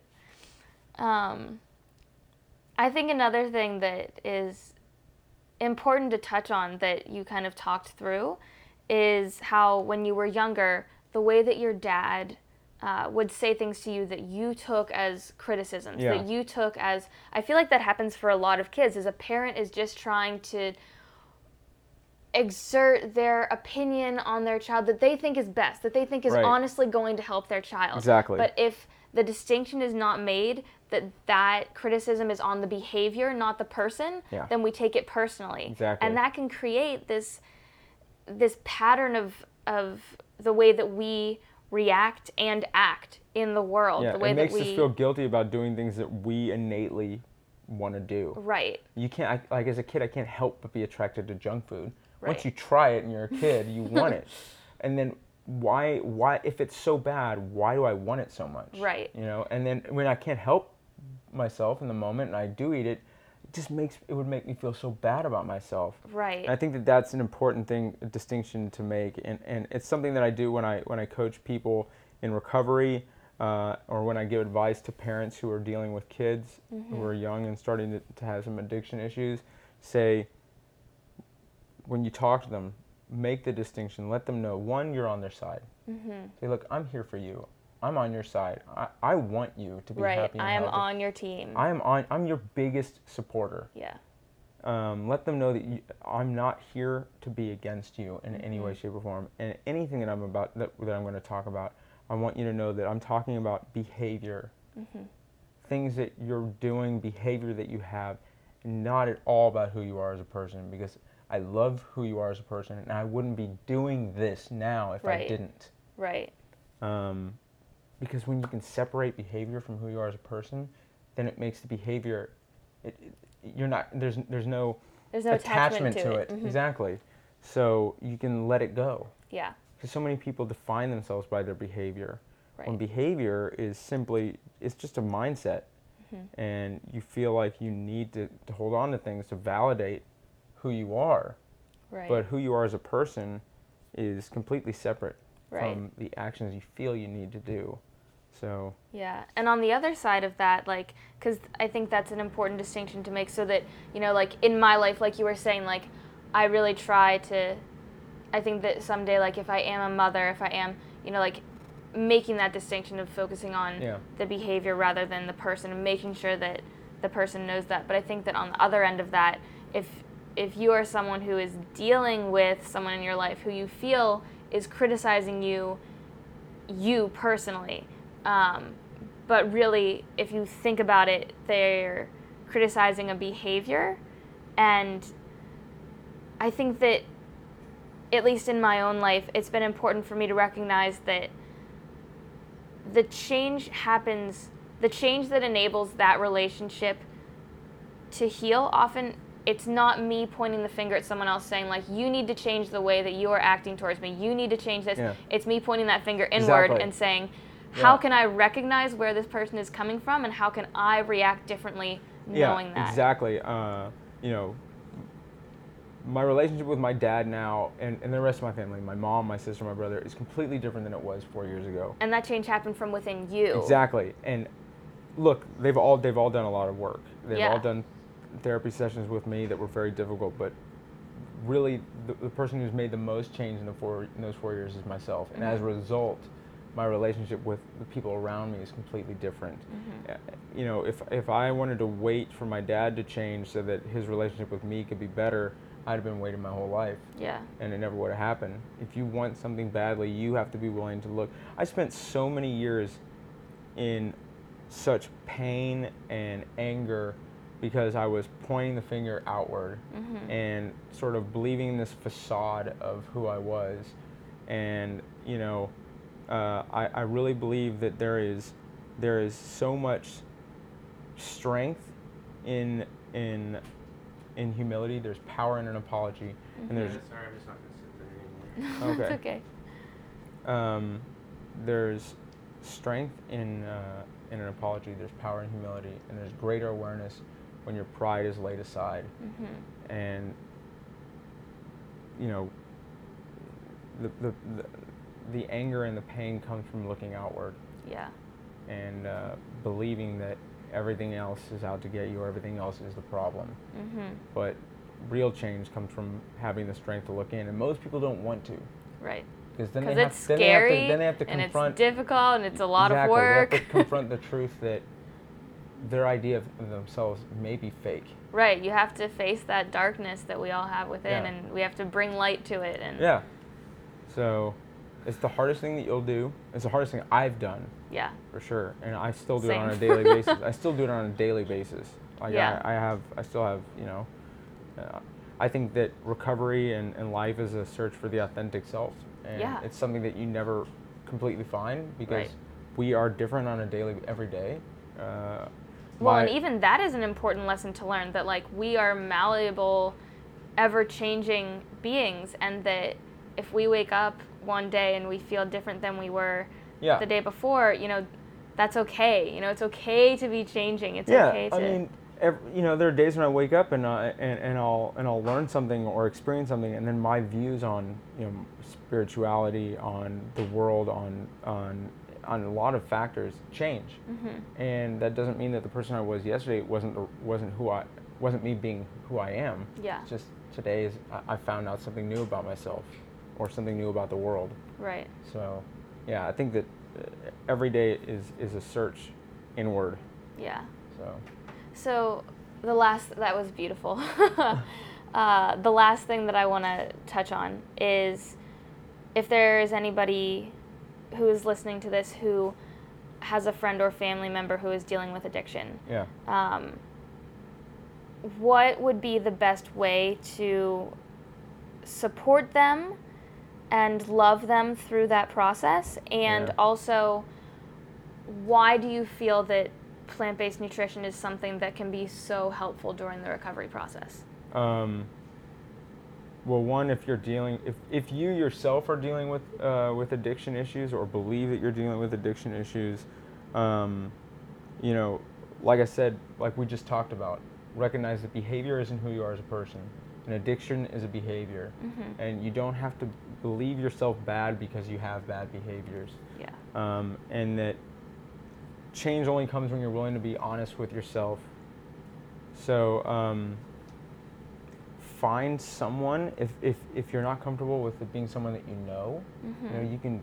Like I'm not. I, I don't do AA anymore. Right. Um, it it wasn't. It didn't really work for me. But I found Buddhist meetings that I would go to. Mm-hmm. But go to a meeting, go to an AA meeting, and because you don't have to be open, you don't have to say anything, you don't have to talk at all.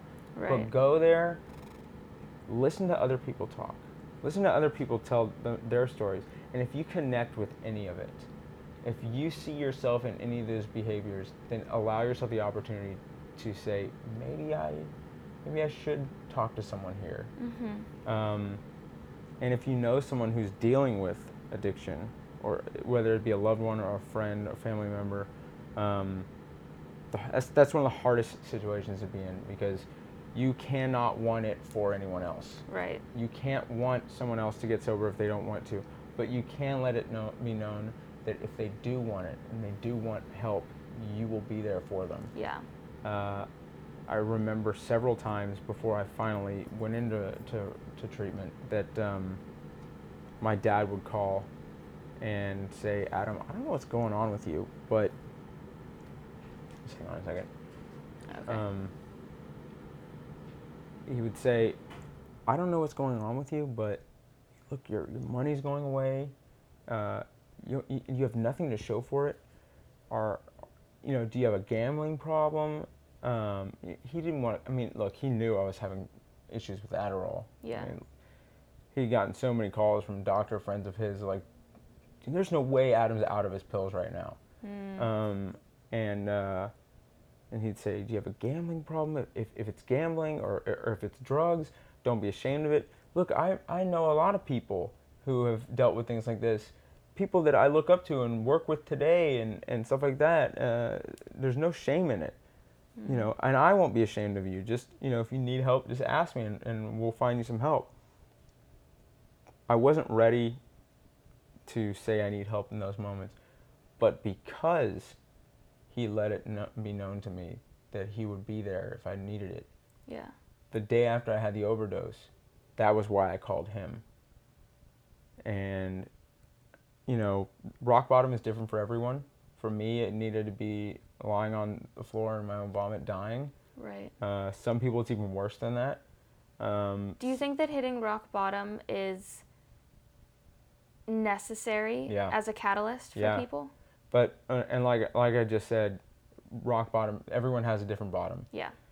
for some people it can be you know much you know worse than mine Mhm. it can be pulling gutter water into a needle on skid row and shooting up heroin with it Right. um, it can be you know uh, committing crimes against other people on a daily basis in Yeah. order to secure money for, for drugs or sex or whatever it is um, but rock bottom is, is, is where it happens because until you feel like you can't go any lower, Mm-hmm.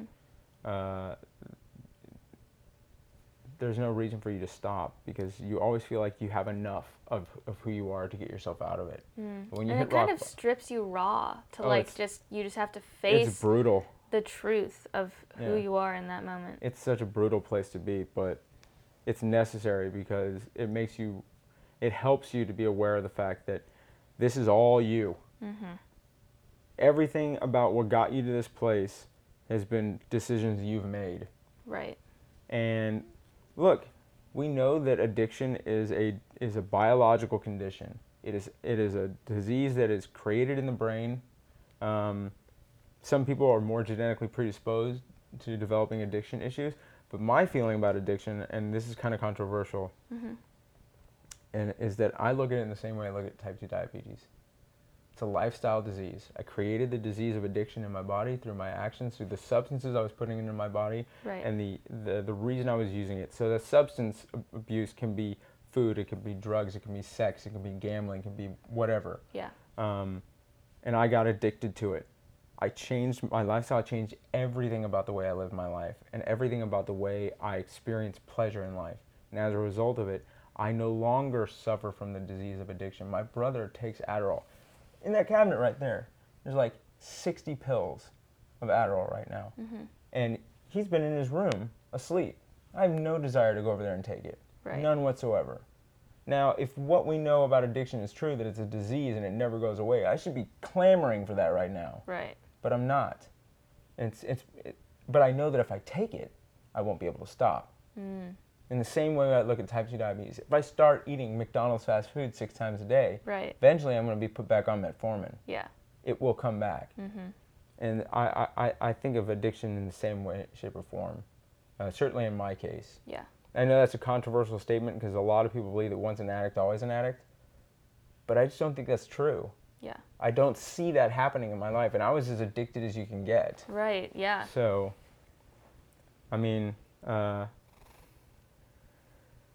it's it's addiction is so tough because there's so much stigma around it. Like people believe people have this idea of what an addict is that he's this guy in, a, in an alley somewhere shooting up. Uh, but they failed to realize that a lot of those people were someone that had an injury and started taking pain medication. Mm-hmm. and then they couldn't stop taking the pain medication. And, and they spent everything they had on it. And then they ended up homeless. And then because it was too expensive they started shooting up heroin and now they're that person in the alley. They don't Right. see human they see addict. Yeah. and so that's why there's so much stigma we think that there's about a million three million people in the country who suffer from some form of drug addiction and a million of them who uh, are suffering in silence meaning that they're not asking for help so a million addicts uh, And Yep. you think that they're not asking for help because of the stigma? Absolutely. Yeah. Yeah. I mean, if if if you were dying from cancer, you go and you seek treatment for it. Mm-hmm. You know, and there's no shame around it. There's no stigma around cancer, but it's a disease, and you get treatment, and you- and and you know, a lot of times, people are able to recover from from the disease. Sometimes they don't. Well, addiction is the same way. It's not your fault that you have the genetic makeup that may cause addiction. Look, a lot of times addiction starts with a doctor. And in that case, if you go to, a, if you're in an accident you end up in the hospital, right, and you get put on diamorphine, which is heroin, that's what they give people in in uh, in hospitals is diamorphine. It's medically pure heroin. It's a painkiller. If you are a person who is likely to gravitate to attach to something like that because it, it gives you pleasure, it gives you something you've been looking for in life, then you're going to come out of that hospital an addict. Not everybody will, Mm-hmm. which is also helps to prove my point that addiction isn't about just the chemical hooks. If you've seen the Johan Hari presentation, everything we know about addiction is wrong. His TED Talk Mm. talks just about this. That Have if you read the book In the Realm of Hungry Ghosts? I love it. I love Gabor Mate. Yeah. He's amazing. That was a really, really insightful book for me It's- to learn more about. Johan Hari says that look, if what we know about addiction is true, if addiction is simply these chemical hooks in the, in, in the drug, Mhm. that when we start using it, our body becomes starts to need it and we can't stop taking it. If that were true, then every single person who went into a hospital for an accident was put on diamorphine should come out an addict. And it's not the, it's not the case. We know it's not the case. And that what really addiction really is is bonding. Humans have this innate need to bond and connect with something that validates their life. Mm. And when they don't have, when they can't make those bonds and connections with the people and the world around them, they will bond and connect with anything that gives them pleasure. And that's where drugs comes into it. And uh, so I think that if you you look at the the system of uh, that we have in this country, the war on drugs, Mm-hmm. it's the worst system we can have for helping the drug problem because it's not a war on drugs, it's a war on the addict. Yeah. Because the addict then becomes a criminal. When you Mm. criminalize the substance, the addict is then a criminal. And then once they're a criminal, they, they can no longer re enter society again. Yeah. So they're then separated from ever being able to make bonds and connections with the world around them. Mm-hmm. That means their need to validate themselves in their life through substance is forever there. Hmm. And the war on drugs is just the worst system that we could have. And uh, so, yeah, of course, there's a stigma. You don't want to be you don't want to be labeled as an addict, especially on people who don't understand it. So, hopefully, that'll change the facing addiction thing. I never put any faith in government to to to fix any real problems, but they have this facing addiction initiative, um, and we'll see what happens. Yeah. So. And where does plant based nutrition play into all of this? Uh, plant-based nutrition, in my opinion, is it's so important in, in helping you develop a relationship to substances and what and what what the environment around you is really for. Mm. So, uh, a toxic environment creates a toxic life, and Right. if you believe that just abstaining from your your drug and living in your current environment is going to work, I don't see that happening. Abstinence creates fear and resentment. Mm-hmm. I'm not abstaining from my life, uh, from the destructive things in my life. I live a lifestyle that where they no longer exist. Right. And You're cultivating health every single day. Exactly.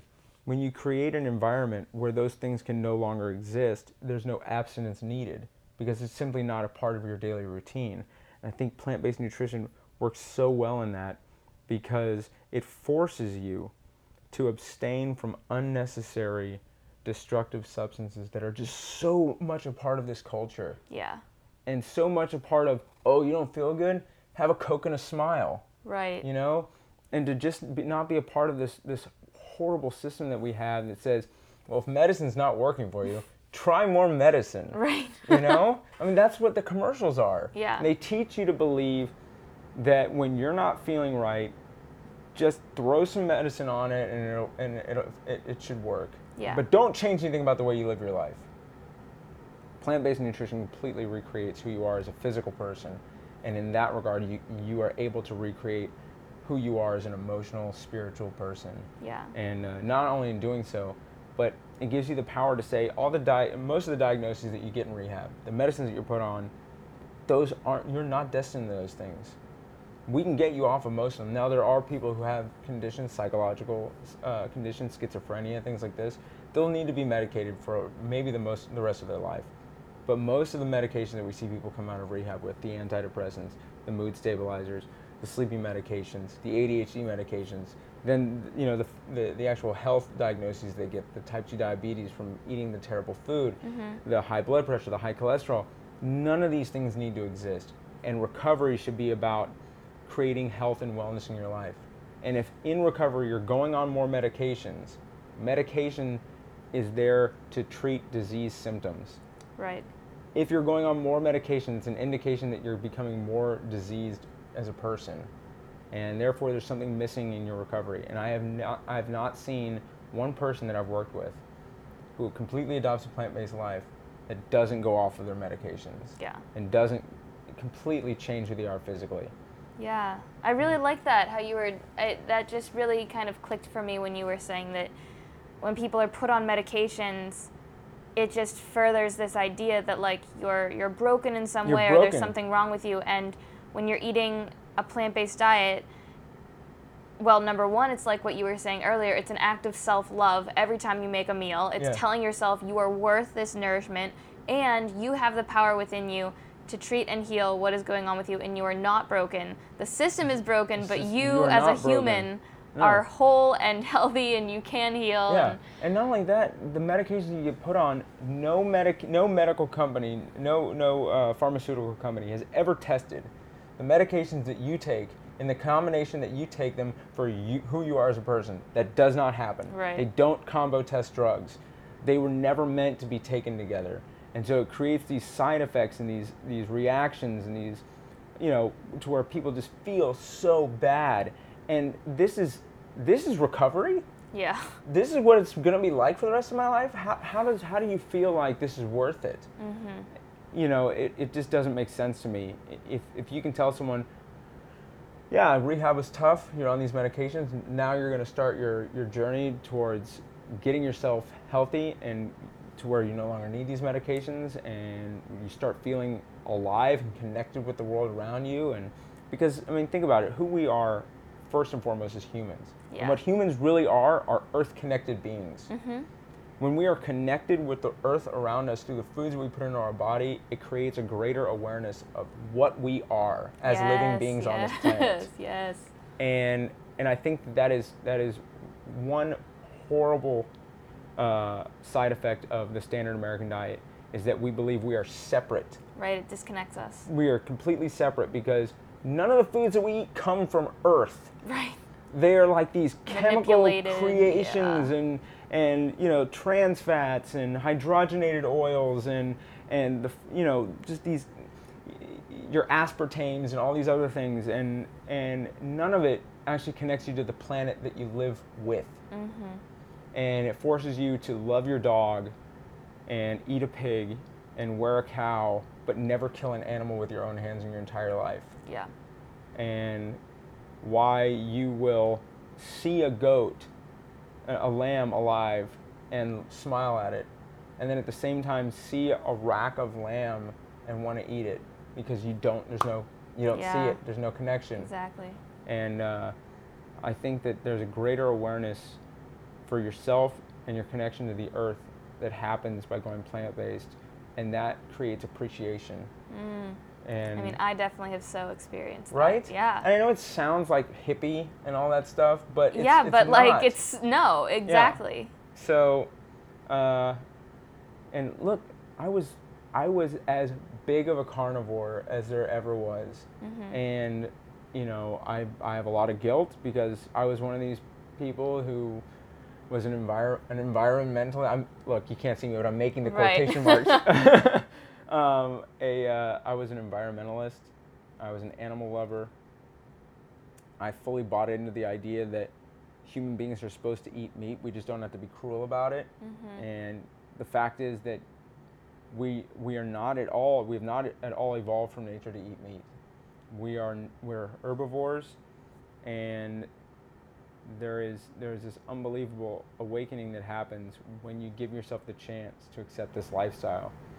And I think that it's easiest for people to make that change because I, I believe that most people, whether not in a bad way, but most people are selfish. If you can show them how it's going to make them feel better, then, uh, then they'll adopt the lifestyle. Right. But what's great about it is as a result of that, the planet gets healthier. Yeah. There's less cruelty, and we talk a lot about peace between humans. I think as long as there's violence on your plate, there's always going to be violence in your life. Mm-hmm. And we, if we can't be peaceful towards all creatures, we're never going to be peaceful towards each other. Yeah. And Gary Yourofsky says that peace starts at the dinner plate.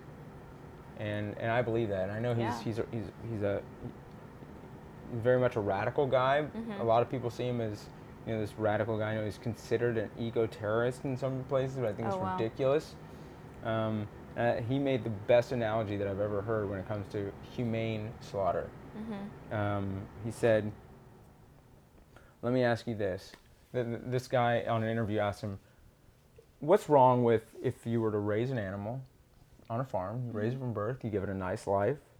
Uh, he lives outside and has green fields and other animals to play with, and then when the time comes, very humanely." He says, very humanely, you slaughter the animal and eat it. What's wrong with that? He goes, Well, let me ask you a question let's say I take a girl out for a date, right? And I show her a great time. We have a you know wonderful time. She enjoys herself. I buy her you know great meal.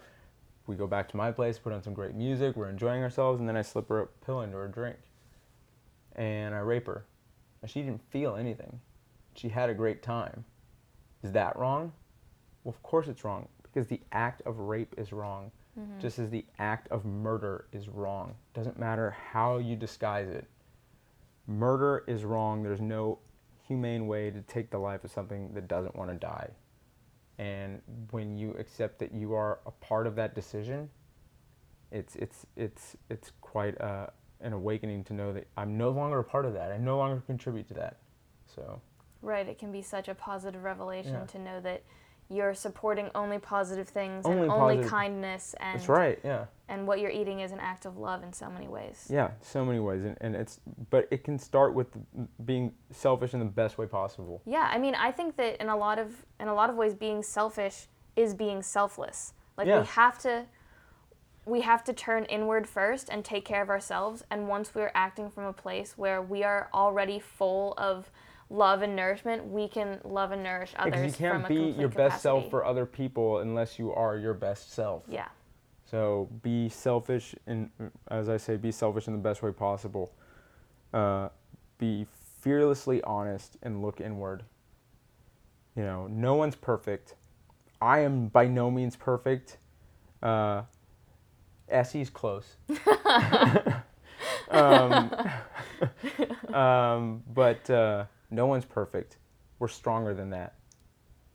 You know, if, if Perfectly imperfect. Exactly. If we were perfect, this would be easy and there would be no point to it. Mm-hmm. Because everything we did would be right and everything would be fine and there would be no struggle for anything and it would be the most pointless life in the world. Mm-hmm. But we're not perfect because we're strong enough to not be perfect. And, And going through the struggle yeah, makes us stronger, better, more beautiful humans. exactly. So, I think that's a good place to end. Okay. Thank you so much. oh, you're welcome. Thank you for having fun. me. Yeah.